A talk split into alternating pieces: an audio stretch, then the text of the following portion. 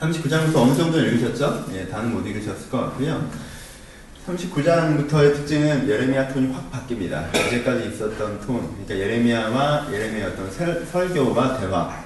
이제까지 예레미야를 끌고 왔던 건 어떤 설교와 대화 중심 패턴이잖아요. 예레미야가 어떤 사람과 대화하면서 어떤 메시지를 전하든가, 편지를 보내든가, 설교를 하든가라는 패턴이 되다가, 예, 그리고 이제 어떤 면에서 그 왕과 이 이스라엘 멸망이라는 시츄에이션 속에서 얘기를 하다가 39장부터는 예루살렘 성이 실제적으로 무너지면서 나오는 그 예루살렘 멸망 이후의 역사적 정황에 대해서 이제 적고 있습니다. 그래서 39장부터는 상당 부분 이제 역사서 같은 패턴으로 흘러가죠. 여기가 되게 귀한 이유는요. 역사 같은 패턴으로 흘러가는데 예레미야에서에서만 이게 적혀져 있고요. 왜냐면 다른 역사서에서는 예루살렘 멸망, 그 다음에 바벨론에서 어떤 일이 있었나, 다니엘서나 에스터서가 나오고 그리고 포로기한 이후 의 전망이 나오기 때문에 그러면은 예루살렘 멸망 이후에 끌려가고 남아있던 자들에게 무슨 일이 있었나, 라에 대해서 알려준 유일한 기록입니다. 그러니까 역사서적 가치가 굉장히 특별하게 있는 부분이죠. 그래서 제가 이사에서는 되게 잘 썼다는 얘기를 굉장히 많이 했는데 예레미야서는 그런 말을 안 해요. 그쵸? 예레미야는, 어, 예레미야서는 어떤 문예적으로나 글로서의 가치는 참 난감합니다. 그쵸? 난감한데 그래도 이 스토리의 가치라는 건 되게 특별해요. 여기서만 나오는 얘기기 때문에 그냥 스토리를 읽으셨겠지만 처음 접하신 분들도 있을 것 같아요. 좀 하죠. 앉아서 하려니까 답답하네. 네, 부담스러워. 네, 설명 어떻게 하지? 아, 난 뭐야. 네, 예레미야, 예, 여러분 그게 예루살렘 성이 지금 무너졌어요. 비참한 장면이니까 네, 제, 저 때문에 여러분 집중력이 상하지 않으셨으면 좋겠고요. 성이 무너졌어요. 예레미야가 뭘 예언했습니까? 예루살렘 성이 멸망을 예언했죠. 이렇게 유일하게 멸망을 예언했던 선지자예요. 근데 어떻게 했어요? 그 결과대로 성이 무너져 내렸습니다. 그러니까 이 사람의 예언이 성취되는 걸 본다면 그 사람이 뭐가 생겨요? 영적 권위가 발생하죠. 원래는 그렇게 돼야 되죠. 성이 무너진다고 유일하게 얘기하다가 네가 성이 무너진다는 얘기를 했던 이유 때문에 계속 핍박받고 고난받고 너 어떻게 그렇게 부정적인 예언을 할 수 있느냐? 라는 그런 말 그런 거에 대해서 그 말씀이 거부당하고 웅덩이에 던져지고 뜰에 갇혀 있고 하다가 진짜 성이 무너지는 것을 봤습니다 사람들이. 그러니까 뭐가 입증된 거예요? 아, 예레미야 말이 맞았구나가 입증이 된 거죠. 그리고 이 사람이 하나님의 선지자라는 게 입증된 거고 그렇죠. 이 사람의 예언이 진실하다는 게 입증됐습니다. 그렇죠? 그러면 사람들이 그 예레미야에 대해서 어떻게 반응하게 될까요?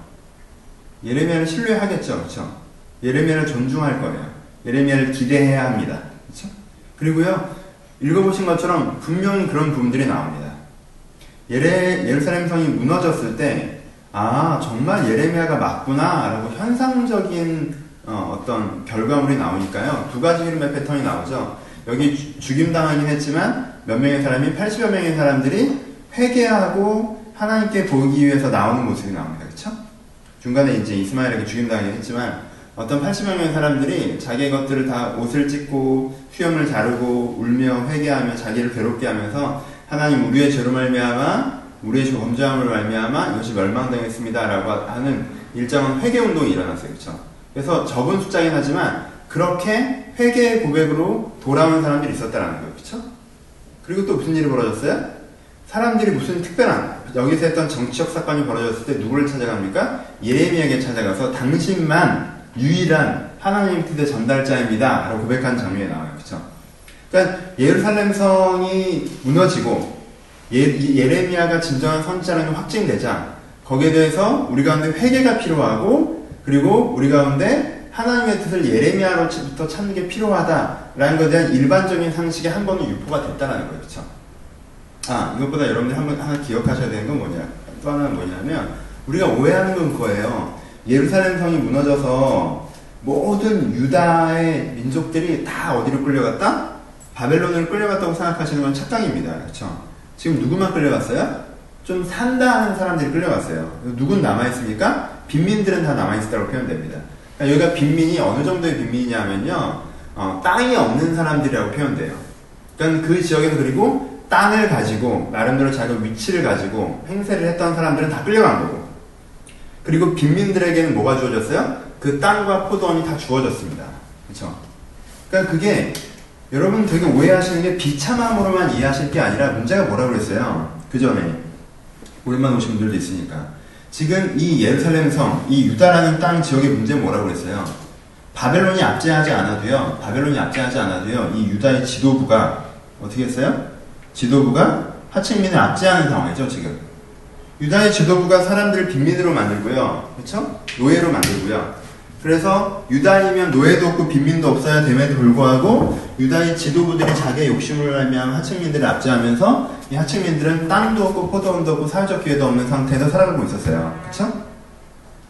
그러니까 누군 잘못한 거예요? 이 윗놈들이 잘못한 거죠. 그쵸? 그래서 왜? 이 윗놈들이 뭘 잘못해요? 자기가 기준이고 자기에게 유익한 대로 하고 하나님의 뜻 같은 건 신경 쓰지 않고 살아가는 지도부들 그 당시 중산층까지 포함해서 기존의 논리에 편입돼서 기존의 논리가 주는 유익에 눈떠서 그것이 전체적으로 의롭지 않다는 거에 신경 쓰지 않았던 사람들은 어떻게 된 거예요? 포로로 끌려갔죠, 그렇죠? 그리고 이 사람들이 가지고 있었던 것, 여러분 갖고 갔던 거는요 주로 금, 구리 이런 기물들이에요, 그렇죠? 그리고 왕들이 쓰던 어떤 골동품들 이런 것들을 다 가져간 거예요. 뭘 가져가지 않아요? 이건 땅을 가져가지 않아요. 뭘 가져가지 않아요? 포도원을 가져가지 않는다고요. 근데 그 당시에 가장 중요한 재산은 뭡니까? 사치품이에요? 금이에요? 아니죠? 땅이에요. 근데 빈, 바벨론이 끌고 가면서 누구한테 그걸 줬어요? 빈민들한테 그걸 다 나눠줬어요. 땅과 포도는 빈민들한테 들어갔습니다. 이게요, 물론 민족적으로, 그렇죠? 국가적으로 마음이 아프겠죠. 자기 나라가 망했으니까. 하지만 하나님 보시는 구조적으로는 구조적으로는 뭐예요? 구조적 불의가 해결되어지면서 이제까지 억압했던 자들은 포로가 되고 억압받던 자들은 주인이 되게 만들어 주신 거예요. 오케이? 그리고 이 주인이 된 사람들, 이 사람들 다 끌려갔어요. 이 주인이 된 사람들은 뭘 봤어요? 이 빈민들이 뭘 봤어요? 예레미야 예언이 진짜 성취된 걸 봤죠. 그쵸? 그러니까 이 사람들이 이제 어떻게 하면 돼요? 예레미야가 그리고요, 여기 따라갔으면 돼요. 왜? 따라갔으면 행사할 수 있잖아요. 내 말대로 끌려왔지? 내 말대로 됐잖아. 그러니까 내 뜻대로 바빌론에서 70년 어떻게 지내야 될지 거기서 목표를 해도 되잖아요. 왜? 바벨론은 다 바벨론인들이 예레미야를 다 특별한 그렇죠?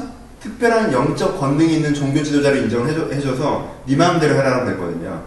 네가 가겠다고 하면 우리가 너를 모시고 갈 거고 네가 남겠다고 하면 남게 하겠다. 네가 예언했던 대로 하나님께서 우리를 사용하셔서 이 성을 멸하게 했다고 바벨론인들이 고백합니다. 그렇게 표현되어 있어요. 네가 예언했던 대로 하나님께서 우리를 사용하셨다고 표현을 해요. 그만큼 예레미야의 종교인적인 권위를 인정했다는 거예요. 그러니까 따라갔으면 따라갔으면 고생이 끝이고 뭐 거기서도 고생이긴 하지만 이제는 신화적인 고생은 끝이고 이제는 할 수 있었잖아요. 근데 예레미야는 원래 예레미야는 근데 누구들과 함께 남아요? 빈민들과 함께 남아요. 그렇죠? 그래서 이 남은 자들이 어떻게 될 수 있게 신앙의 기준에 바로 섰을 수 있게 그래서 70년 뒤에 얘들이 돌아오면 합체할 수 있게 그렇죠? 그게 이제 예레미야 머릿속에 있었던 거죠. 그렇죠? 그러니까 남아있는 빈민들이 땅을 얻고 이제 빈민이 중산층이 되어서 땅을 얻고 이 바, 그 바벨론이 세우는 총독이나죠 그 총독의 지도하에서 어떤 이 땅에서 예레미야를 중심으로 하나님적인 신앙을 세워 나가는 것의 그림이 펼쳐질 수 있는 시기가 온 거예요, 그렇죠? 그럴 수 있었어요. 그리고 초기에 사람들의 마음은 그랬고, 근데 무슨 일이 벌어졌어요, 여러분들 여기셨던 대로. 이상한 정치적인 사건이 벌어지죠. 이 지역이 다 초토화됐어요. 바벨론이 이 지역을 다 쓸었습니다. 근데요, 바벨론은 총독이잖아요. 총독제잖아요. 총독제이고, 그리고 그 지역의 자율권을 인정해주는 구도이기 때문에 여전히 이 지역이 무슨 이름으로 묶여있습니까? 유다란 이름으로 묶여있죠. 유다 빈민들이 모여서 유다라는 이름으로 살아가고 유다 총독이 있는 거예요. 그러니까 통합, 통폐합 돼서 무슨 옛날 일본이 무슨 뭐 뭐야 뭐 한국말도 못 쓰게 하고 문화를 박멸하고 이런 식으로 하지 않았단 말이에요, 그렇죠? 그러니까는 바벨론 입장에서는 총독이 가 있는 바벨론 땅이지만 실제 필리핀에서 사는 사람들 입장에서는 크게 달라진 게 없는 상황이에요. 근데 그러니까 여기는 나름대로 유다예요. 근데 그 옆에 뭐 뭐가 있어요? 모압도 있고 아몬도 있죠. 걔네들도 어떤 꼴이에요? 똑같은 꼴이죠. 그렇죠? 통합돼서 밀렸고 그 다음에 모압이랑 암몬이라는 이름을 가지고 나름대로 살아가고 거기에 있는 그 지역의 지도자들이 있고 이렇게 된단 말이에요. 그렇죠? 근데 그 사이에서 뭐가 발생하는 겁니까? 그 사이에서도 뭐가 발생해요? 주도권 싸움이 발생하는 거죠. 예. 모압과 암몬 지역의 왕들이 그래도 유다가 망하긴 했지만 예전에 유다가 더 강성했잖아요. 그러니까 유다가 한 번 더 꺾이길 바라는 거죠. 유다가 한 번 더 꺾이려면 어떻게 돼요? 바벨론이 얘네들 한 번 더 치게 만들든가. 그쵸? 얘네들을 그래도 지금 지도하고 있는 애들을 좀 빼내든가. 그쵸? 아니면 얘네들이 그래도 많이, 비민들이긴 하지만 그 유대인들이 많이 있기 때문에 이 유대인들의 수가 줄어들, 줄어들든가. 그럼 이 지역을 자기들의 마음대로 할 수 있는 지역이 돼버리잖아요. 그쵸? 그래서 머리를 쓰는 거죠. 누굴 죽여요? 총독을 죽여버립니다. 자, 안탈자를 보세요. 그쵸? 총독을 죽이고 바벨론에서 파송 파견받은 사람들을 죽죠. 바벨론에서 파견받은 사람들이 이 다른 왕들의 획책에서 죽습니다. 그리고 나서 요하난이라는 사람이 군대 지도자가 아 이런 일이 있을 거라고 예견했는데 이 총독이 듣지 않다가 죽임을 당한 이후에 요하난이 그 암살했던 사람들의 그 그룹을 잡아서 처결하고 문제를 해결을 했어요. 그러니까 요하난이 실적인 지도자의 위치가 쓴 거죠. 근데 요하난이 이제 걱정이 되는 거죠. 왜? 일이 이렇게 이렇게 됐습니다라고 바벨론한테 얘기한다는들 믿어줄까? 라는 거에 대한 부분이죠. 그쵸? 요즘 옛날 같지 않, 그때는 요즘 같지 않잖아요. 팩트를 명확하게 이렇게 사실관계를 규명하기가 쉽지 않잖아요. 그쵸? 그리고 이렇게 벌어진 일은요, 사실 누가 봐도 사실관계를 규명하기 쉽지가 않아요. 진짜 얘가 저쪽에 파견을 받아서 온 건지, 저쪽에서 보낸 암살자인 건지, 그리고 얘가 정말 죽여서 내가 얘를 죽인 건지, 아니면 내가 얘랑 얘를 싹 죽여놓고는, 아, 얘네가 했습니다라고 하는 건지, 바벨론 입장에서는 알 수가 없잖아요. 그쵸? 그쵸? 바벨론 입장에서는 팩트는 뭐예요? 미국도 그렇잖아요. 미국인이 죽었다 하면 그건 이제는 그 지역에서 어떻게든 보복을 해야 되는 거죠. 누군가 나쁜 놈이어야 되고, 그쵸? 근데 미국인이 죽었어요. 근데 저희가 다 보복했어요. 이제 걱정 안 하셔도 돼요. 그러니까 이제 애매한 거잖아요. 그러니까 이 사람들이 겪었던 바벨론이라면 바벨론인들이 죽었고 바벨론이 세운 총독이 암살당했던 것만으로도 이 지역을 반역 지역으로 구별할 거고 다시 한번 군대가 진출할 거라는 거죠. 그리고는 현재 지도부를 전체 교체를 하겠죠. 그렇죠? 자기를 포함해서. 그럼 우리는 다시 한번 이 대학살에 준하는 이러한 또 압제의 기간을 또 겪을 수 있는 거죠. 그렇죠? 일이 꼬인 거예요. 두 가지. 첫 번째는 이런 생각을 할 수 있겠죠. 하나, 아, 왜 또 이렇게 일이 꼬이게 하실까? 이런 거죠. 그 생각이 특별히 어디서 올 수 있어요? 어, 회개한 그 회개의 그 여정, 순례 여정. 하나님 우리가 범죄했습니다라고 국가와 민족의 죄악을 회개하며 순례 여정을 떠났던 순례자들이 다 학살당해요. 그쵸? 그 반역자의 손에 의해서. 그리고 이제 좀 빈민들이 땅을 얻어서 이렇게 이렇게 해보려고 했는데 이제 이제는 좀 이제는 그래도 우리끼리라도 어떻게 잘해보려고 하는 순간 이런 이상한 일들이 생겼단 말이에요, 그렇죠? 그럼 이 두 가지 그지 같은 일이 생기는 순간 뭐에 대한 게 흐려져요? 뭐에 대한 게 하나님이 살아계시고 우리가 함께 하시며 우리가 내 주님께 일하고 계시다는 것들에 대한 그런 어떤 선명성이 갑자기 확 흐려집니다. 사람들의 시선에서. 그렇죠? 뭔가 예루살렘 성이 무너졌을 때 느껴졌던 아, 신의 목소리가 정말이구나 라고 했던 그게 이런 시츄에이션 하나가 다시 딱 발생하니까 확 흐려지는 거예요. 왠지 하나님이 우리랑 함께 하셨으면 순례자들이 지켜줬어야 될 것 같고 하나님 우리랑 함께 하셨으면 그런 일들이 안 생겼어야 될 것 같고 그런데 그런 일들이 생겼기 때문에 왠지 하나님에 대한 막연한 거리감과 혹은 평가적인 마음들이 이 사람들한테 어느 정도 있죠. 하지만 그 평가적인 마음으로 멀어지기엔 그렇게 그것만 갖고 멀어지기엔 멸망이라는 아주 큰 선을 받잖아요. 큰 은혜의 선을 받단 말이에요. 그렇죠? 그래서 이 시츄에이션이 되니까 이 사람들이 예레미야에게 찾아가서 뭐 누구에게 가요? 예레미야에게 찾아가죠. 그래도 그리고 하나님께 물어봅니다. 그렇죠?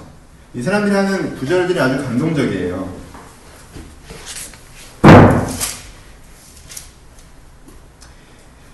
선지자 42장이죠. 선지자 예레미야에게 이르되 당신은 우리의 탄원을 듣고 이 남아있는 모든 자를 위하여 당신의 하나님 여호와, 여호와 께 기도하여 주소서. 당신이 보는 바와 같이 우리는 많은 사람 중에 남은 적은 무리니 당신 하나님 여호와께서 우리를 마땅히 갈 길과 할 일을 보이시기 원합니다. 라고 얘기하고 있죠. 그러니까 예레미야가 뭐라고 그래요? 너에게 응답한 것을 숨김없이 말하겠다. 라고 하니까 5절에 그들이 예레미야에게 이르되 우리가 당신의 하나님 여호와께 당신을 보냈다. 하나님께서 당신을 보내사 우리에게 이르는 모든 말씀대로 행하리이다. 여호와께는 우리 가운데 진실하시고 성실한 증인이 되시옵소서. 우리가 당신을 우리 하나님 여호와께 보내면 그 목소리가 우리에게 좋든지 좋지 않든지를 막론하고 순정하려 함이라. 우리가 우리 하나님 여호와의 목소리를 순종하면 우리에게 복이 있으리로다 하니라. 라고 얘기하죠. 그렇죠? 이거 아름답죠. 그렇죠? 완벽한 기도문이에요. 예레미야서에서 자주 등장하는 특징이죠. 완벽한 기도문입니다. 당신이 해주시는 얘기는 좋든지 좋지 않든지 우리가 따르겠습니다. 왜냐하면 당신이 해주는 얘기가 하나님께서 우리에게 해주시는 이야기를 우리가 믿기 때문입니다. 라고 얘기하죠. 그쵸? 그쵸? 예레미야가 얼마나 기분이 좋았을까. 이런 얘기를 들어본 적이 별로 없잖아. 이제까지. 이제까지 목회하면서 백성들이 다 찾아와서 당신이 하나님께서 보시고 우리가 신뢰합니다. 하나님의 말씀을 우리한테 보여주시옵소서. 당신이 말씀하시면 좋든지 좋든지 우리가 무조건 따르겠습니다. 이런 경험을 못해도 예레미야 보면요 기분이 되게 좋아요. 정말 기분 좋게 뭐 하는 게 보입니다. 그래서 실제로 보시면 12일 후에 여호와께서 예레미야에게 말씀하시고요. 여호와의 말씀을 예레미야가 받습니다. 그렇죠? 예레미야가 이 말씀들을 되게 감동적으로 얘기를 합니다. 아, 내가 너희들을 지켜 네. 어, 10절에 보면 너희를 구원하여 그의 손에서 건져내리 두려워하지 말라. 내가 너희를 불쌍히 여리니 그도 너희를 불쌍히 여겨 너희를 너희 본향으로 돌려보내니라. 라고 이렇게 얘기합니다. 그렇죠? 10절에 보면 이제 이 땅에 너희가 이 땅에 눌러 앉아 살면 어, 너희가 심고 뽑히지 아니하고 내가 너희에게 내릴 제 뜻을 돌이키리라. 라고 이제 말씀을 전해주죠. 근데 14장에 43장에 보면 뭐라고 나와요? 예레미야가 모든 백성에게 그들의 하나님 여호와의 말씀 곧 그들의 하나님 여호와께서 자기의 보내사 그들에게 이르신 그 모든 말하기를 마치니라고 얘기하니까 그다음에? 뭐라고 합니까? 2절에 호사의 아들 아사랴 가레아의 아들 요하난과 모든 오만한 자가 예레미야에게 말하기를 내가 거짓을 말하는도다. 우리 하나님 여호와께서 너희는 애굽에서 살려고 그리로 가지 말라고 너를 보내어 말하지 아니하셨느니라라고 얘기하는 거죠. 깔끔합니다. 그냥. 이 사람들 머릿속에 뭐가 있었던 거예요?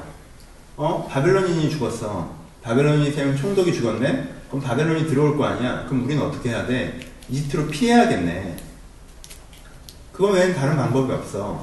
라고 머리에 뭐가 깔려있는 거 이미? 이미 방법이 머리에 깔려 있는 거예요. 이 사람들 머리에. 그러니까 하나님이 당연히 어떻게 할 줄 알았던 거예요? 이집트로 피하라고 할 거라고 생각했던 거예요. 그리고 그 생각을 가진 상태에서 뭐라고 한 거예요? 좋든지 좋다 않든지라고 얘기한 거예요. 그러니까 그 사람들이 얘기했던 좋든지 좋다 않든지는 무슨 뜻이에요? 남느냐 가느냐의 문제가 아니라 이집트로 가라고 하는 말씀이 이집트로 가는 여정이 피곤하고 불편할 수 있으나 하나님께서 이집트로 가라고 하시면 가는 중간에 도와준다는 얘기니까 우리가 그 말씀을 듣고 용기를 내서 가겠습니다. 라는 식의 뭐가 있는 거예요? 머릿속에 이미 구도가 다 짜여져 있는 거죠.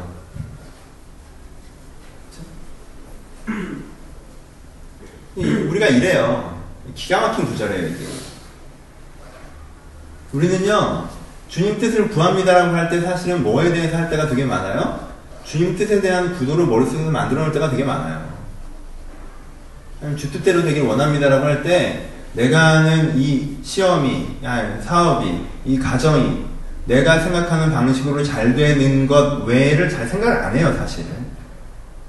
저렇게 하면 잘 안 되는 건데 라는 방향에 뭔가 길이 있을 거라는 생각 자체를 안 한다라는 거예요.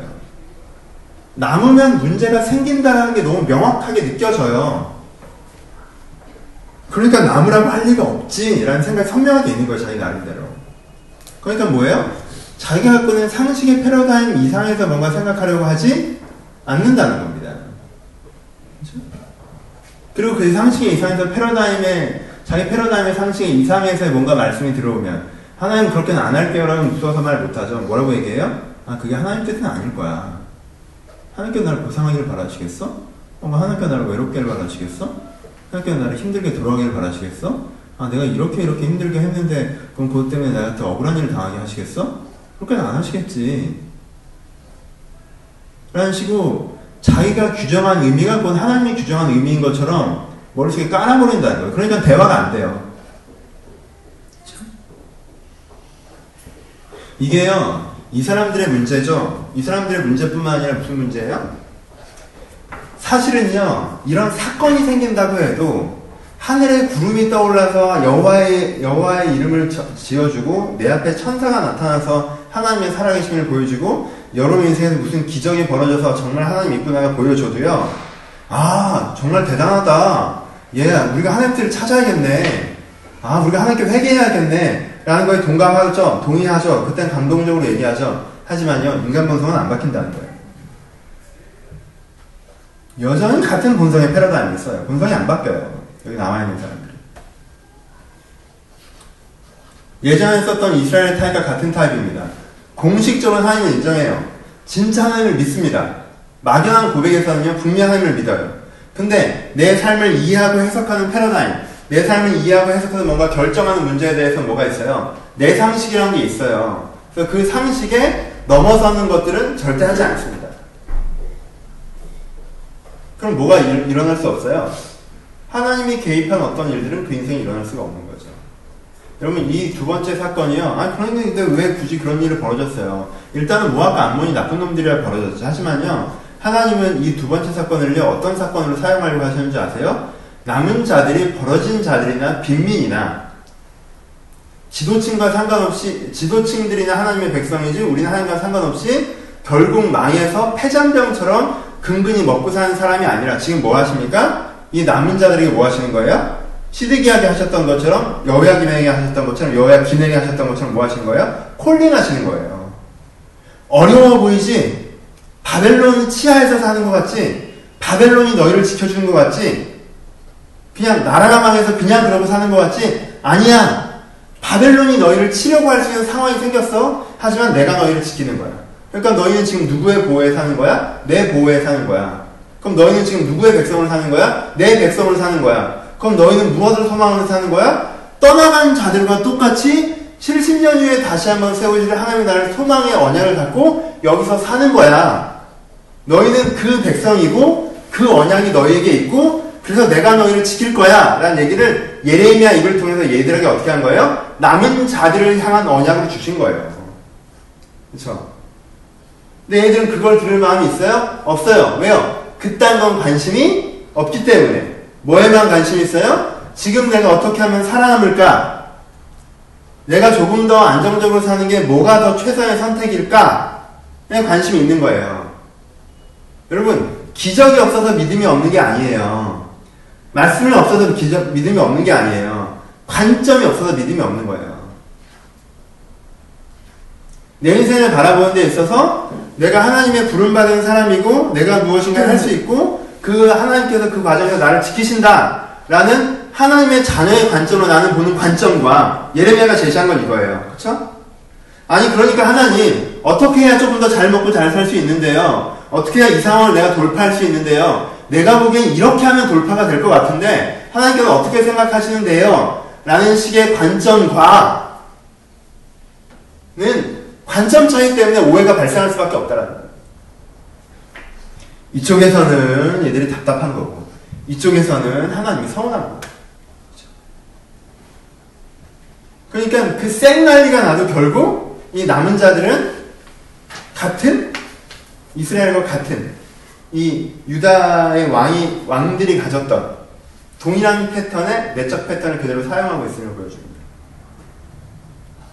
그렇죠? 이집트로 간 다음에는요, 이집트를 끌려가는데 참 되게 이상한 사람들이에요. 하나님께서 너희가 말씀하지 않으셨다라고 한 다음에요, 예레미야를 끌고 갑니다, 이집트에. 왜 그럴까? 그렇게 안 믿으면. 안 믿진 않죠. 바벨론이 망을 봤잖아, 그치? 안 믿진 않아요. 여러분, 나름대로 하나님께서 여러분들 주신 은혜도 있고요. 뭔가 감동도 있어서 하나님이 없다고는 못해요. 하나님이, 하나님 부정하지 못해.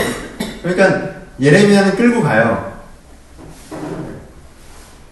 그래서 예레미야가 끌고 간 다음에 어떻게 합니까? 예레미야 끌려가서 이집트의 그 문턱에 딱 쓰니까 뭐라고 얘기해요? 이집트도 망하고 너희도 망할 것이다.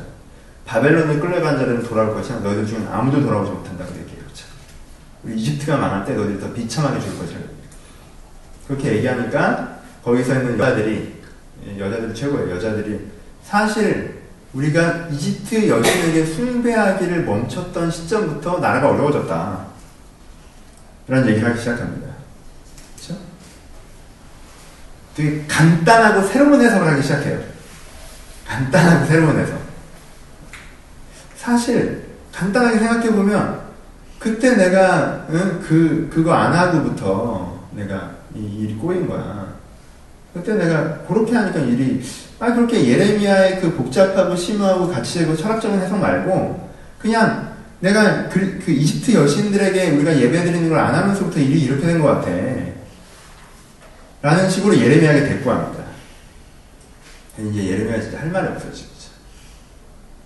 진짜 이제 네, 진짜 이러면 이게 예레미야는 난 이날 제일 비참했을 것 같아요. 왕이 거절할 때는 간지나 있지. 이제 왕에게 이 나라가 망합니다. 음, 왕이 내 편지를 불태우고 편지를 불태웠던 것처럼 네가 망할 것이다. 뭔가 스케일이 있잖아. 근데 진짜 그때는 자기한테 말도 잘 못 걸었을 그 빈민의 부인들이 이제는 좀 이제 아 사실 어, 어 내가 옛날에는 좀 이렇게 집에서 여신 제사를 드리다가 내가 여신 제사를 최근에 몇 년 안 드렸더니 예루살렘 성이 망했다 라는 식의 논리를 펼치는 거야 그게 사람들의 심리예요 습성이고 하나의 또 하나의 합리와 방어를 만들어내는 거죠 그러면서 이 사람들이 이틀로 사라집니다 역사적 가치로는 역사적 가치로는 왜 포로기한이 이루어진 이후에 거기가 완전히 황무지였는가에 대해서 설명해 주고 있는 거예요. 그렇죠? 원래 황무지였으면 안 돼요. 원래 계획대로라면. 빈민들이 어떻게 하고 있었어야 돼요? 신앙을 지키고 있었어야 돼요. 그 땅에 살고 있었어야 됩니다. 유다인들이 그 땅에 모여서요. 빈민이라고 표현됐지만 그 당시에 지도부나 중산층이 되지 못했을 뿐이지 그렇다고 내가 대한민국 사람이 아닌 건 아니잖아요. 나도 빈민인데. 저는. 여러분 집 있어요? 없죠? 그럼 빈민이에요. 여기서 얘기한 빈민. 네? 그렇게 살고 있었어요. 근데 다 데려가도요. 화려하고 풍성하고 성전은 없어도 이 사람들이 신앙을 지키고 모범을 지키며 예레미야의 그 교육의 계승으로 모세가 40년 동안 광야에서 이집트에 들어가는 그 사람들의 새로운 세대를 만들어냈던 것처럼 예레미야가 이 빈민들과 함께 영적으로 준비된 새로운 세대가 마련되어 있다가 그 포로 교환이 이루어지면 이게 딱 합체돼 가지고 그래 가지고 새로운 성전을 딱 건축하면 원래 스토리가 이렇게 갔었어야 돼 하나님 생각에. 근데요 니에미아가 돌아왔을 때 어때요? 에스라가 돌아왔을 때 수르바벨이 돌아왔을 때 어때요? 황무지였죠 아예. 아무것도 없는.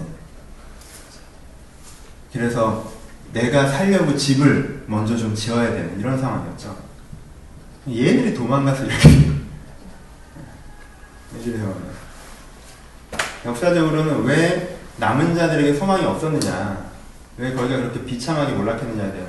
그러니까 여러분 오해하시면 안 돼요. 우린 자꾸 결과만 보는데 얘기했죠. 하나님의 약속대로 시디기아가 성문을 열었으면요, 예루살렘 성 중에 아무도 죽지 않았을 거예요. 원래 시디기아 눈도 뽑히지 않고요, 대접받으면서 예루살렘 그 바빌론으로 갔을 겁니다. 그러니까 하나님은요, 일이 그런 식으로 바라는 게 아니신 거예요. 하나님은 막 여기를 다 황무지로 만들어버리고 얘들 막 눈이 뽑혀서 끌어가게 하고 니네들은 안 믿어서 한번 죽어봐 이렇게 하려고 하셨던 게 아니에요. 하나님의 스토리는. 원래는 그냥 성문을 열고 예레미야가 몇 년 동안 고백했던 것처럼 성문을 열고 겸손하게 인정하고 이주를 받아서 하나님께서 바벨론 통해 공급하신 것들을 느끼면서 다니엘처럼 살았으면 되는 거예요. 남은 사람들은 빈민이고 압제받다가 이제는 해방자고 자유자가 되어서 자기 땅과 기회를 얻어서 하나님의 사람으로 겸손하게 주님의 신앙을 섬기며 하나님께 이 땅을 나에게 주셨다는 고백으로 거기서 그 땅을 기경하면서 풍족하게 살아갔으면 되는 거였어요. 그렇게 양쪽에서 신앙을 지키다가 70년 뒤에 딱 합치하면 이 나라가 다시 한번 이렇게 되는 거였다. 근데 둘 다 어때요? 아, 난 망하면 절대 안 돼. 라는 자기 기준에서의 사고방식.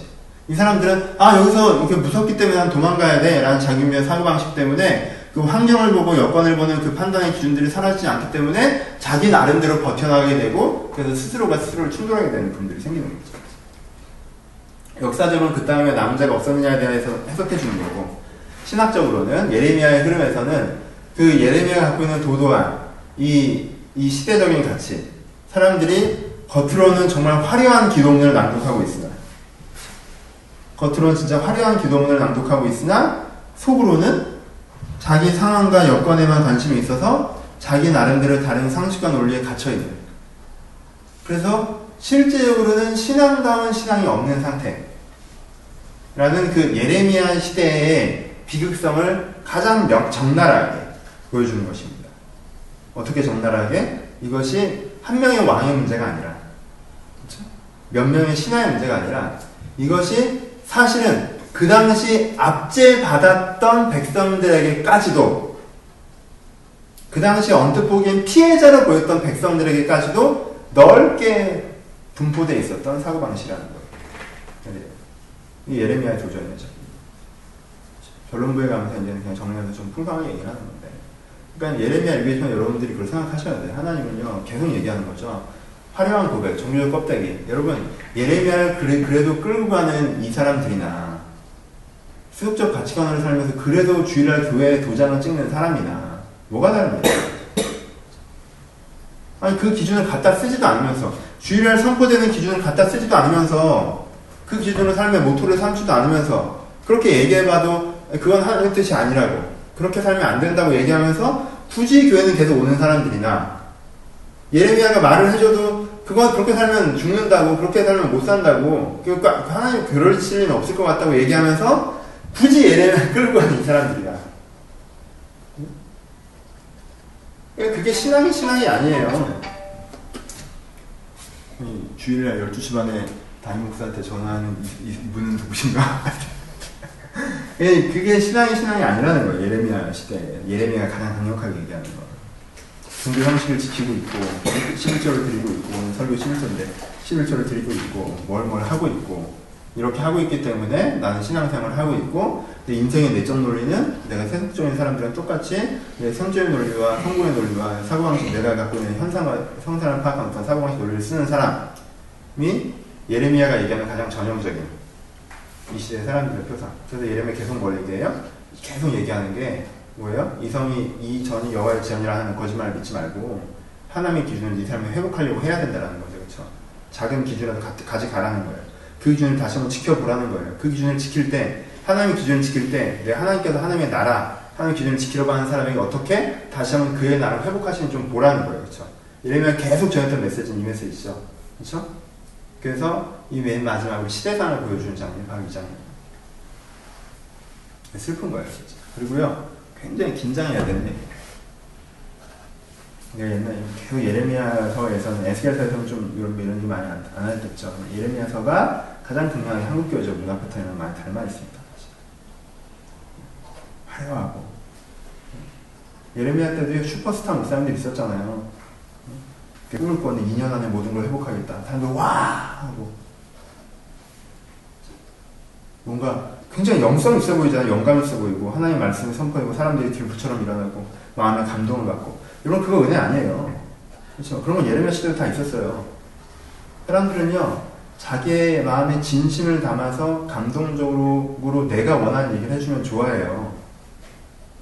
그렇잖아요. 말하는 사람이 내가 꿈을 꿨는데 그 꿈을 자기도 믿기 때문에 그게 진짜라고 믿으면서 너가 진짜 다 잘 될 거라고 열정적으로 선포하는 그 스바냐의 설교에 얼마나 많은 사람들이 은혜 받고 감동합니까? 그 감동이 안 되겠어요? 요즘에 살기 어려운데 2년 안에 다 해결된다고 하니까 하나님께 그렇게 분명히 말씀하셨다고 하니까 감동이 안 되겠다고 슈퍼스타 목사님 있었어요 종교 형식 다 지켰어요 기도문 보세요 이 정도 기도문이면 아주 완벽합니다 그렇죠? 이 정도 이상 완벽한 기도문이 어떻게 나와요? 여러분 우리나라 전국교회에서 드려지는 주일 대회 장로님들 안식사님들 하시는 기도문들이 완벽합니다. 신학적으로 아무 문제 없습니다. 신앙적으로도요 탁월합니다. 오히려 설교보다도 신학적 quality가 높아요. 대표기도가. 네, 설교는 이 얘기 저기 딴 얘기를 하고 이상한 가치를 그래도 갖다 쓰는데 그래도 기도문은 사람들이 되게 이런 완벽한 신학적 정통성을 갖고 만든단 말이에요. 그럼 뭐합니까? 갖다 쓰는 기준이 다른데. 그래서 하나님이 이 시대를 보는 view가 어떨지 고민하셔야 돼요. 그리고 이게 왕 한두 명이 잘못한 문제가 아니라 모든 사람들이 이런 사고방식을 있었던 분의 문제라는 것들. 그리고 이게 개인적인 문제라는 것들을 표현하는 게 두 사람이 나옵니다. 한 사람은요, 성이 많을 때, 나 이렇게 쫄뚝거리고 왔다 갔다 하는 거 보다 보니까 익숙해졌죠. 음. 성이 망할 때 내가 이름이 생각이 나네. 그 구스인 한 사람 있어요. 구스인의 내시. 그쵸? 기억나십니까? 성이 망할 때 구스인의 내시에게 예레미야가 웅덩이에 던졌을 때 쫓아와서 예레미야를 구해줬던 사람입니다. 구스인의 내시에게 얘기합니다. 하나님께서 너를 지킨다고 하셨다. 모두 다 멸망할 거지만 모두 다 상처받고 그런 일이 있을 거지만 너, 너와 네 가정 하나님께 분명히 지키실 거라고 얘기해 주세요. 그러니까 이게 무슨 얘기를 하는 거냐면요. 하나님은 이 심판을 굉장히 개인적으로 행하시고 있다는 걸 기억하셔야 돼요. 소돔과 고모라에 열 사람이 의미에서 그날 안 망하냐 했다고 하셨어요. 그렇죠? 그러니까 열 사람이 그리고 그리고 보시기에 로, 그 론만 그래도 조금 상태가 괜찮으니까 그냥 건져내시잖아요. 이게 시대를 잘못 만난 게 아니에요. 하층민, 천민, 피해자들까지 다 그 사고방식을 쓰고 있었던 거예요. 근데 그 사고방식 안 썼던 사람, 그래서 하나님의 사고방식을 썼던 구스인 넷이 유대인도 아니에요. 에디오피아 사람 흑인 넷이에요. 근데 여호와 신앙을 갖고 있던 그 사람 하나님께 지키셨습니다. 또 한 사람이 나오죠. 바룩이 나옵니다. 저는 이 바룩 이번 주에 여기 읽고 바룩 읽으면서 되게 은혜 받았는데 바룩이 인생이 제대로 말린 사람이죠. 예레미야 옆에서 그 같이 부목사 하신 분이에요. 예레미야 부목사. 성도는 하나도 없고 목사, 부목사 둘이 하는데 예레미야가 편지를 쓰면 그 편지를 갖고 왕에게 나가고 예레미야가 편지를 써서 바벨론에 보내면 그 편지를 바벨론에 보내고 근데 이 바룩에서 예레미야 사역을 계속 함께 했어요. 예레미야 옆에 있던 사람이에요.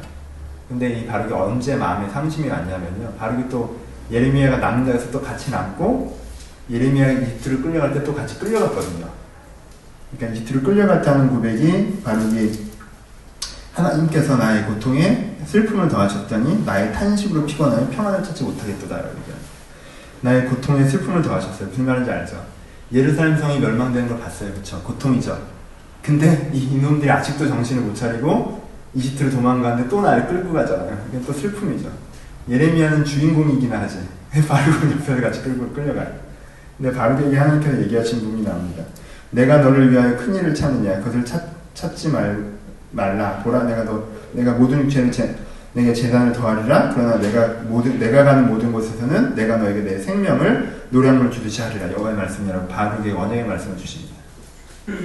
바룩에게 이러세요. 바룩이니까 무슨 생각을 한 거예요? 내가 고난에 슬픔이 더해지니까 내가 무슨 다른 어떻게 이 문제 해결하려고 뭔가 해봐야 되나라는 생각을 할 때 네가 큰 일을 찾느냐, 다른 계획을 세우느냐 그러지 마라.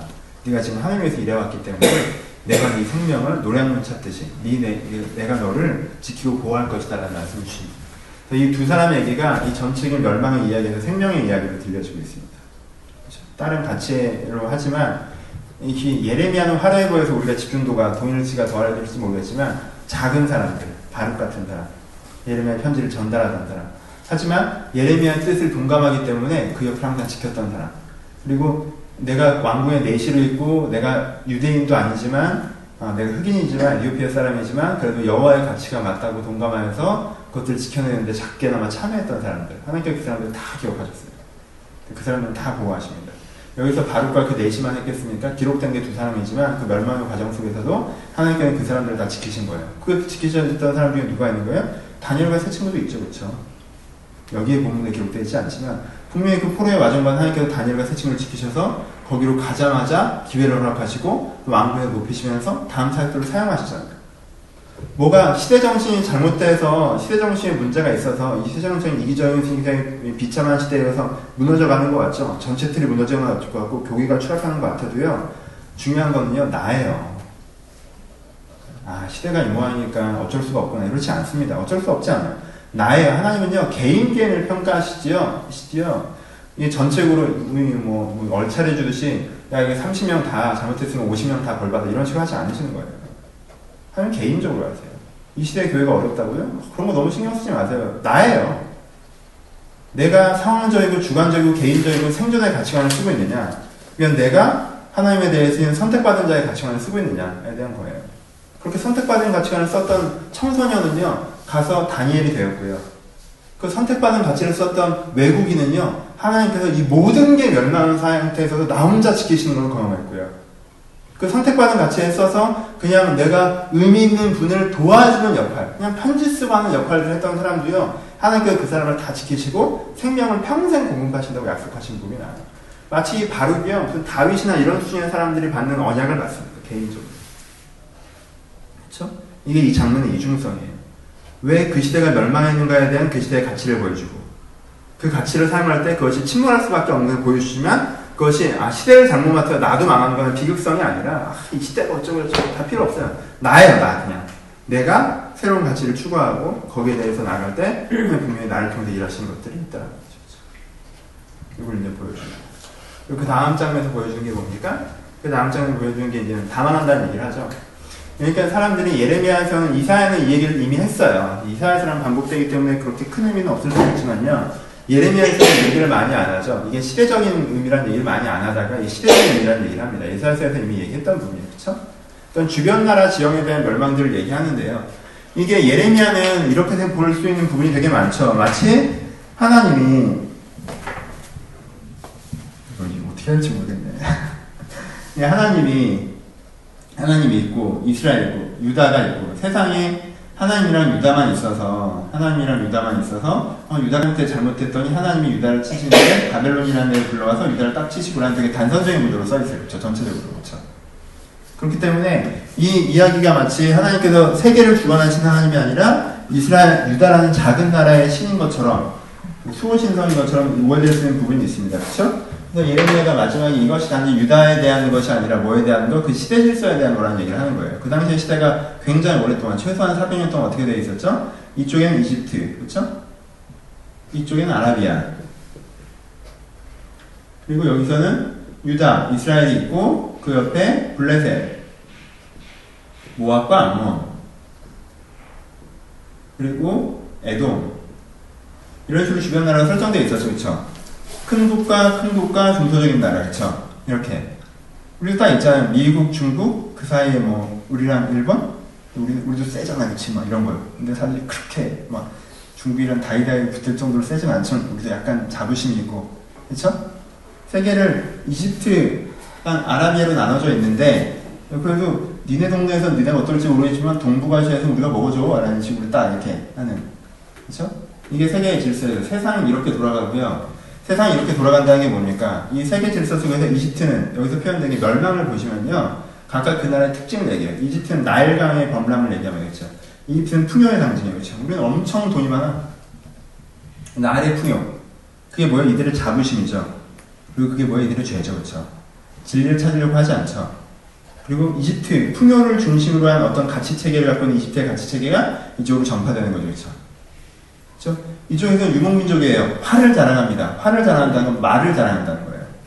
그러니까 말 타면서 활 쏘는 놈이 최고예요, 당시에는. 징기스칸은 그래서 거의, 거의 몽골을 먹은 거예요. 말 타면서 활 쏘는 놈을 못 이겨요. 일반적인 동네에서 농사 짓던 사람들은. 네, 힘들단 말이야. 아, 제가 막 뛰어서 막 쏴. 어떻게 해야 되지, 원래는 말을 타고 칼을 갖고 오면 막 하다가 이제 말 다리를 치든가 이렇게 창으로 치든가 이렇게 해야 되거든요. 근데 말을 타면서 또 활을 맞으면서 와요. 그럼 그게 되게 당황스러운 거예요. 근데 얘네들이 말을 타면서 화를 써요. 아랍 애들은. 유목민들은 말을 잘 타기 때문에 손을 놓을 수 있다는 거예요. 여러분 그게 엄청난 겁니다. 그거 하나로 몽골, 뭐 여기 페르시아 이런 데가 센 거예요. 뛰는데 쏴. 근데 여기서 그래서 뭐예요? 계속 이제 날아오는, 달려오는, 말을 타는, 그리고 활을 쏘는 자들에 대해서 얘기를 해요. 하지만 너희들이 뭐라, 뭐라고 해요? 활, 활에 망할 거라고 해요. 여기는 그 나일강이 범람해서 너희를 죽일 거라고 얘기하고. 여기는 애돔을 표현하기에 뭘로 표현해요? 높은 산에서 내가 두려운 자, 사람들이 날 무서워해 라고 생각하는 사람이 있느냐? 너희가 당할 거라고 얘기해요. 애돔은 뭘, 뭐에 대한 자부심은 지형에 대한 자부심이 있습니다. 세일산, 산간 지형이면서요. 그 지형에 들어가면 못 이겨요. 여러분, 미국이 아프가니스탄에서 어떻게 잘 못해요. 그쵸? 그리고 한국 들어와도 쉽지 않을 겁니다. 3만 원 땅에서는 이게 쉽지 않아요. 지리산 들어가니까 옛날에 빨치산 막 이런 게 산에 들어가면 이게 잡기가 쉽지 않아요. 이게 군대가 많다고 잡을 수 있는 게 아니란 말이에요. 이게. 그러니까 얘들이 뭘 자랑해요? 지형을 자랑해요. 지형 복잡한 데는요, 사실 외부에서 군대가 들어가기가 어려운 부분이 있어요. 여러분, 말 잘 타고 활잘 쏴요. 근데 산이네요. 어떻게 할 거예요? 그렇잖아요. 그러니까 얘들은 뭐예요? 이것이 나의 자부심이에요. 이 블레드는 뭐, 뭡니까? 전통적으로 블레드는 전차입니다. 그쵸? 근데 너희가 전차 소리 때문에 두려워 떨 거라고 얘기해요. 모압은 뭐예요? 풍요예요. 문화적 풍요. 술 문화. 잘 노는 거. 놀려면 모압으로 가는 거죠. 라스베가스 같은 거죠. 그쵸? 그죠? 그러니까 이런 나라 원래 잘 안 망합니다. 이런 도시가 원래 잘 안 망하는 거 아시죠? 그쵸? 이런 도시가 원래 잘 안 망해요. 걔네들이 국력이 세서 우리를 쳐들어올 것도 아니고 이런 애들. 모압 가면 유다보다 항상 약했어요. 국력에서 우리를 쳐들어올 것도 아니고 가끔 놀러 가면 죽이고 그런 나라를 굳이 멸망시킬 이유가 뭐가 있어요, 그렇죠? 스위스는 사람들이 일부러 친구에서 멸망시키려고 하지 않아요. 분명히 세서가 아니에요. 필요가 필요를 못 느끼는 거예요, 그런 나라는. 그럼요, 그런 사람은 되게 자부심이 생기죠. 야, 우리 2차 대전에서 뭐 어쩌고저쩌고 이렇게 그럽니다. 왜? 세서 그랬어요? 아니에요. 필요가 없어요. 그런 거예요. 굳이 걔를 비울 필요 없어요. 그런 건데, 걔 마치 자기의 쌩으로 상징하게 되죠. 생각하게 되죠, 사람들이. 그렇죠? 그러니까 각각의 뭐예요? 자부심이죠. 그 자부심에 뭘 망쳐요? 유대는 뭐였어요? 우리는 여호와의 백성이라는 자부심이죠. 각각의 자부심이 뭘 망쳤어요? 각각의 자부심이 진리를 찾는 것을 망치죠. 답을 찾고자 하지 않죠. 세상은 이렇게 돌아가 라는 거죠. 세상은 이런 거야. 아, 요즘에 중국이 이렇게 뜨고 있고 미국은 이렇게 되고 있고 자본주의가 어떻고 사회주의가 어떻고 그래서 일본이 어떻고 한국이 어떤데 이렇게 이렇게 이렇게 되는 거야. 세상은 이렇게 돌아가는 거야. 그러니까 네가 어떻게 해야 돼? 그쵸? 시대 질서. 시대 질서라는 큰 그림이 오늘 국가 경제라는 큰 그림을 만들고 국가 경제라는 큰 그림이 오늘 내가 어떤 직장을 선택하고 어디다가 돈을 넣, 넣어놔야 되는지에 대한 기준을 만들고 그러니까 나는 그 기준에 따라서 재테크를 해야 되고 그 기준에 따라서 내가 직장을 골라야 되고 그 기준에 따라서 오늘 life 스케줄을 짜야 되는 거죠. 그렇죠? 그러니까 뭘, 뭘 만들어요? 사실 그 지역과 세상을 해석하는 시대 정신이 결국 뭘 만들어요? 여기 소속해 있는 사람들이 뭐예요? 라이프 스타일을 만들죠. 가치관을 만들죠. 삶의 패턴을 만들죠. 기준을 만들죠. 그러니까 하나님께 뭐 하시겠다는 거예요? 밀어버리시겠다는 거예요. 한번. 밀어버리겠다는 거예요. 그게 그렇게 되는 게 아니야. 그게 진짜 진리가 아니고. 그래서 어떻게 해요? 여기서부터 여기를 싹 밀고 그리고 얘는 자기 내부에서 밀리고 그래서 사람들에게 뭘 경험해요? 블랭크를 경험하게 해주고 싶으신 거죠. 이건요, 하나님께서 일부러 이렇게 하시는 것이기도 하고요. 이런 식의 논리가 원래 종국엔 그렇게 되게 돼 있기도 해요. 400년 동안 이랬어. 필요 없어요. 어느 시점에서 힘의 균형이 깨지면요. 다 무너지는 거예요. 괜찮아요. 어차피 힘의 균형이 깨지면 끝이에요. 갑자기, 여기 아라비아는 원래 이렇게 다 분리되어 있었거든요. 몽골이랑 똑같은 상황이에요. 분리되어 있단 말이야. 유목민족이기 때문에 단일 국가를 형성되기가 어려워요. 근데 애들이 뭉치면 어때요? 뭉치면 이제 말도 많고 할도 많잖아요. 얘들이 막 뛰어오면 다 끝나는 거예요. 근데 얘들 어때요? 내부적으로 국가를 장악할 만한 초대형 제국을 장악할 수만 사실 정복이 힘듭니까? 정복이 왜 통치가 힘듭니까? 통치가 힘들잖아요. 그래서 초대형 제국은요, 오래가기가 어려운 거예요, 사실. 그러니까 지역민에게 권리를 나눠줄 수밖에 없고, 왜? 우리가 자체를 통치할 수 없으니까. 여러분, 몽골이 중국을 먹었어요. 근데 그 다음 통치를 어떻게 해요? 몽골인의 중국인은 1%도 안 되는데 어떻게 통치할 거야? 그러니까, 그러니까 명목상 통치밖에 될 수 없어요. 그렇죠? 그러다 보면 어느 점에서 실적인 통치가 안 되는 부분이 생기고 그래서 내부에서 페르시아가 다시 한번 무너져 버리죠. 그러면 사람들이 뭘 보는 거예요? 아, 권력이 허황하다. 역사가 허황하다. 또 블랭크를 보는 거죠. 여러분, 반만 년 역사, 뭐, 500년 역사, 뭐, 이렇게 하면요. 원래 하던 대로 해야 되는 거예요. 강해지죠. 그렇죠? 원래 하던 대로 해야 되는 거가 강해져요. 우리 아버지는 뭘 했고, 그러니까 나도 뭘 해야 되고. 이 제사를 몇 년 동안 지내고 거고. 그때 우리가 뭐가 필요해요? 사실 블랭크가 필요하죠. 그게 그게 아니라는 게 필요하다는 거예요. 이게 하나님께 어떻게 하신다는 거예요? 사실 이 내부적으로 자체로 몰락하기는 거기도 하지만 이 자체적인 내부적인 몰락을 하나님께 뭘로 사용하신다는 거예요? 다시 한번. 이 시대정신의 몰락을 통해서 시대정신이 진리가 아니라 진정한 진리를 찾는 태도, 관점, 가치가 필요하다라는 얘기를 하시는 거죠. 그렇죠? 이게 전체 view. 그래서 멸망의 얘기를 볼 때 여러분들 하셔야 되는 포인트입니다. 그렇죠? 여러분들도 뭘 가지고 있어요?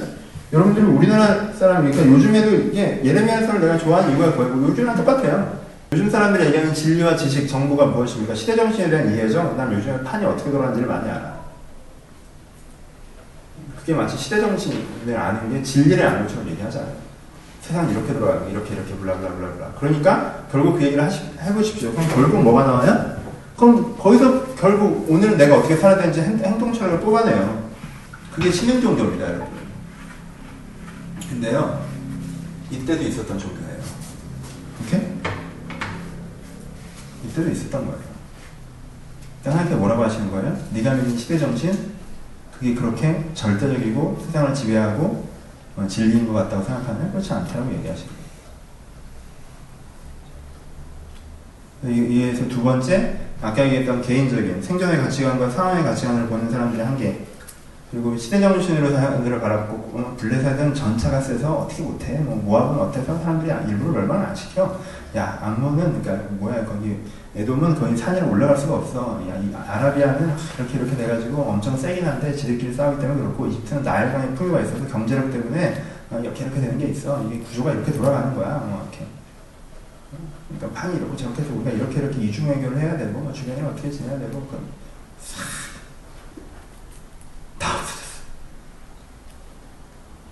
저 아라비아 끝자락에 있었던 아라비아 끝자락에 이라크 땅에 있었던 바벨론 민족이 다 먹어버린 거예요. 그걸 통해서 작은 자가 큰 것들을 없는 것들을 통해서 뭘 보여주는 거예요? 사실 큰 게 큰 게 아니라는 걸 보여주는 거고. 근데 작은 자가 큰 자가 되었으면서 자가 원래 큰 자인 것처럼 오해할 때 그 큰 자도 하나님께서 내리시면서 여기에 진정한 블랭크만 있지 진정한 진리가치 종교 아니 세상에 대한 룰이 사실 여기 없고 너희들이 어떻게 된다? 배워야 한다라고 가르치시는 거죠. 하나님의 자리를 얘기하시는 거. 마무리합시다. 그러면은 지난주에 33장 얘기를 많이 안 하고 마무리를 했었는데 33장 얘기만 하고 마무리를 하죠. 오늘 안 읽으셨지만 그냥 포인트 전체 주제죠. 하나님께서 뭐에 제일 관심이 많으신 거예요? 31장부터 33장에 읽으시면 쉽다고 좀 편한데 31장부터 33장에 보시면 뭐가 있어요? 어, 그 편지를 보내요. 그 여호야김 때 포로로 끌려간 사람들에게 예레미야가 편지를 보낸 장면이 나옵니다. 그렇죠? 그래서 거기 가서 평안하게 잘 살으라고 해요. 막 자꾸 돌아오려고 하지 말고 거기서 난 유대인이 있네 이러지 말고 편안하게 잘 살아라. 신앙을 지키면서 그 땅에서 어, 결혼을 하고 아이를 낳고 농사를 짓고 살아라. 70년 동안 거기 살아야 된다고 얘기를 해요. 그것 때문에 어떻게 사람들이 완전 반발하는 사람들도 있죠. 그렇죠? 그리고 예레미야에 대해서 사람들이 받아들이지 못한 이유가 무엇입니까? 받아들이지 못한 이유가 예루살렘 국가의 멸망을 얘기하기 때문에 그렇죠. 그러니까 예레미야와 그 당시 사람들의 가장 큰 차이는 뭐예요? 그 사람들은 유다라는 국가가 최종점인 것처럼 생각하고 그렇죠? 지금 건축물인 성전이 최종적인 것처럼 생각하는데 예레미야는 어때요? 최종적인 거 뭐예요? 최종적인 거 하나님이 하나님 되시고 우리가 백성 되는 것이 최종적인 거죠. 그렇죠? 그렇죠? 그래서 하나님의 의로 말미암아 31장부터 33장 읽어보세요. 하나님의 의로 말미암아 우리가 풍성해지는 것이 최종적인 거예요. 그렇죠? 하나님의 의로 우리가 풍성해지는 것, 하나님의 우리 하나님이 되고 우리가 그의 백성이 되는 것. 그러니까 진리가 세워지고 그 진리 속에서의 나라, 하나님께 원래 꿈꾸셨던 그 나라가 되는 게 최종적인 거예요. 유다라는 간판을 달고 있고 교회라는 껍데기가 있는 게 최종적인 것이 아니라 그렇죠. 그러니까 하나님께서는 어, 항상 어떤 식이세요? 최종 목적은 절대 포기하지 않으세요. 그렇죠? 하나님 최종 목적은 절대 포기하지 않으세요. 그리고요 모든 걸 이 최종 목적에 맞춰서 생각을 하십니다. 여러분 오해하지 마셔야 되는 건 그거예요. 이거는 심판이 아니에요. 심판의 의미, 우리가 쓰는 심판의 의미는 뭐예요? 왜 심판이 아니라고 그래요? 우리는 자꾸 심판 어떻게 생각해요? 얘가 잘못하는 걸 참고 참고 참고 참았어요. 근데 너무 잘못해. 이 새끼 더 이상 못 참겠어. 너 죽어, 죽어봐. 한번 하여튼 그냥. 어? 우리는 이렇게 심판을 생각해요. 그래서 하나님께서는요. 참고 참고 참고 참다가 어, 이거 더 이상 안 되겠는데? 더 이상 못 참겠는데? 그럼 완전 그냥 뭐 우리 하나님 무서운 게 어떤 건지 네가 뼛속 깊이 한번 새겨주마. 이렇게 막 이런 보복하신 하나님, 저주하신 하나님 이런 느낌이에요. 근데 하나님께서 심판이라는 개념이 뭡니까? 심판이라는 개념이 심판의 뜻이 뭐예요? 기준을 다시 세우는 거죠. 그렇죠? 바른 기준을 세우는 거죠. 그렇죠?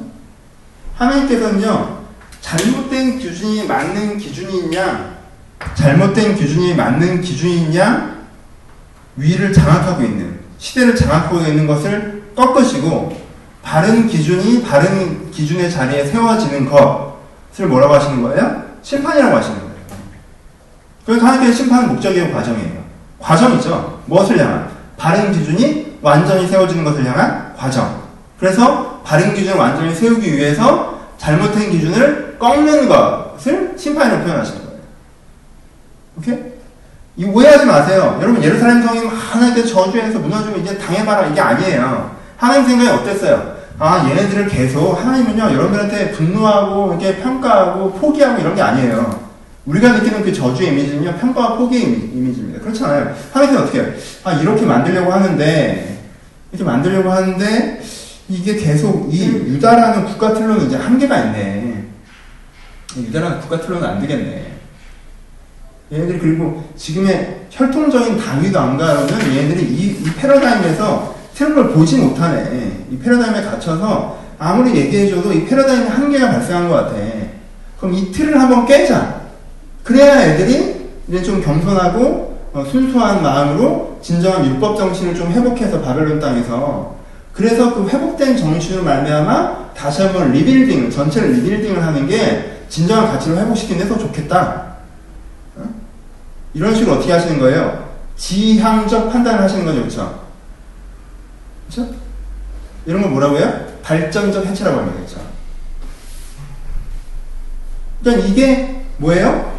새 언약이라고 얘기하시는 거예요. 예수 그리스도 찾고 그렇게까지 가는데 예수 그리스도도 맞지만요. 이게. 새 언약은 어떻게 어떻다는 거예요? 마음에 세워진다고 그랬어요. 그죠?